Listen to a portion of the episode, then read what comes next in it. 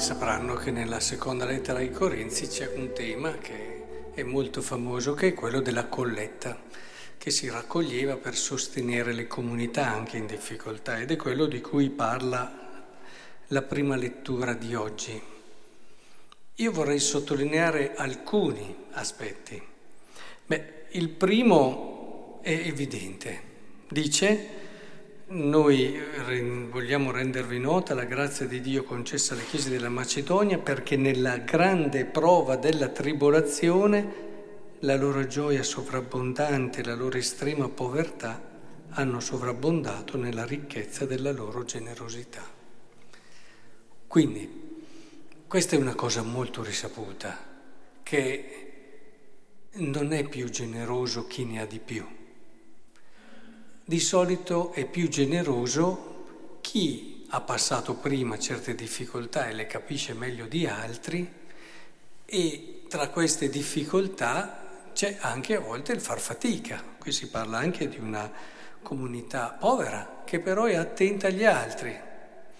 Eh, ricordate no, quell'episodio di Madre Teresa dove portò questo sacco di riso finalmente dopo una settimana che questa famiglia quasi non mangiava e questa madre la prima cosa che fece non fu dividerla tra i suoi figli, ed era più che legittimo, ma uscì, andò a dividere il sacco con un'altra, che era nella sua stessa situazione. Cioè capire e provare sulla pelle cosa voglia dire povertà, cosa voglia dire difficoltà, eccetera, ti rende più attento perché la generosità non la si misura con la quantità. Magari persone che hanno tanti beni fanno anche da un punto di vista numerico e quantitativo delle offerte molto abbondanti. Eh, ricordate no, il Vangelo, quelli che passavano a buttare monete nel Tempio, ma poi arrivò una vedova, una vedova che buttò eh, quello che aveva, tutto quello che aveva, era molto poco rispetto agli altri ma in quanto a generosità non c'era paragone. Ecco, credo che sia molto importante allora riscoprire questa dimensione, cioè la generosità nasce anche dal saper leggere ed ascoltare le proprie necessità, i propri bisogni, le proprie povertà. Tra la generosità metteteci anche, anche quella che vedremo dopo, cioè la capacità di accogliere anche chi sbaglia, eh? di perdonare anche chi è peccatore. Perché anche lì, se tu sperimenti, perché hai una coscienza attenta, la tua povertà, sei molto più vicino alla povertà anche dell'altro. Altrimenti eh, è difficile, è difficile. Ma c'è un'altra cosa che si nota qui molto interessante. Dice che si sono offerti prima di tutto al Signore e poi a noi, secondo la volontà di Dio, così che abbiamo pregato Tito, eccetera. Interessante, cioè essere vicini al Signore, offrire la propria vita al Signore, rende più generosi, è evidente.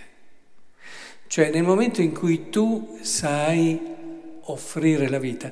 Badate che a volte succede proprio il contrario, cioè chi fa delle offerte lo fa per non offrirsi al Signore. Può sembrare paradossale, però quante volte persone che sono molto attente a sé, a volte anche con dei peccati, però fanno delle offerte per sentirsi tranquilli, fanno delle offerte per eh, essere più, come dire, in pace con se stessi. L'offerta diventa quel qualcosa che copre un'offerta più importante che non è stata fatta prima, cioè l'offerta al Signore.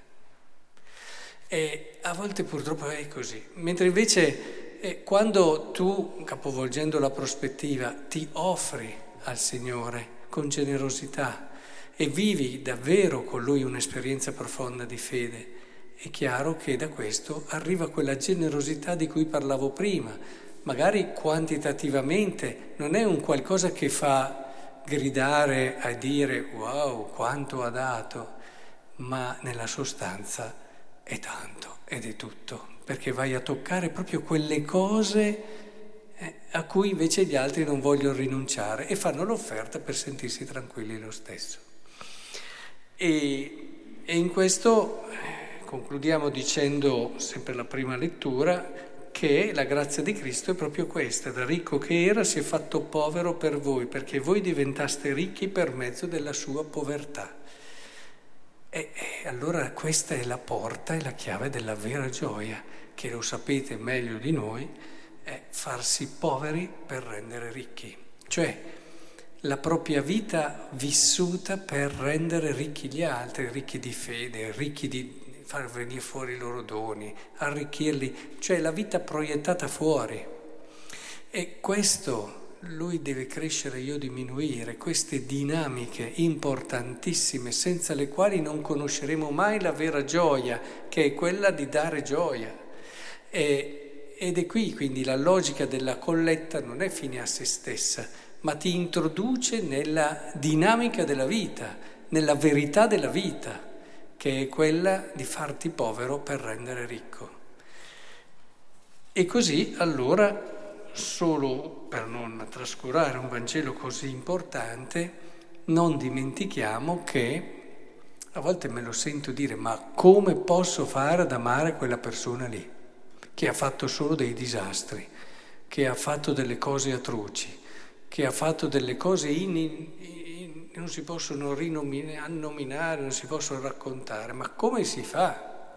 Se poi questa persona le ha fatte a me, ricordo quando ero lì a Campagnola, che c'erano delle ferite apertissime, mamma mia. Ma eh, capisco anch'io, cioè eh, ragazzine portate nei campi e trucidate con tutto quello che ne consegue.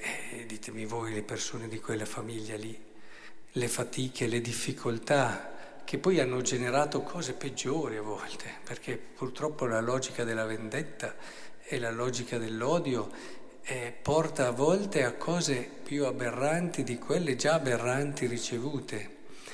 Ma come si può amare in situazioni come queste? Come si può vivere questo Vangelo? Dove trovo un motivo, un appiglio, qualcosa su cui appoggiarmi, perché se no come faccio?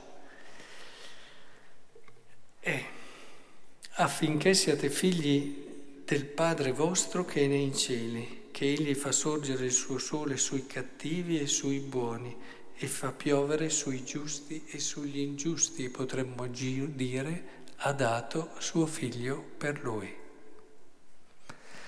Cioè, io credo che certi perdoni, come certe capacità di amare chi ti ha fatto del male, non siano umanamente possibili, detta tra noi Solo un'esperienza viva di Cristo che ha dato la sua vita anche per quella persona lì può portarti a questo miracolo. E, e credo che sia importante ritrovare allora questa, questa dimensione, questo orizzonte, questa possibilità che ci dà l'incontro con Cristo.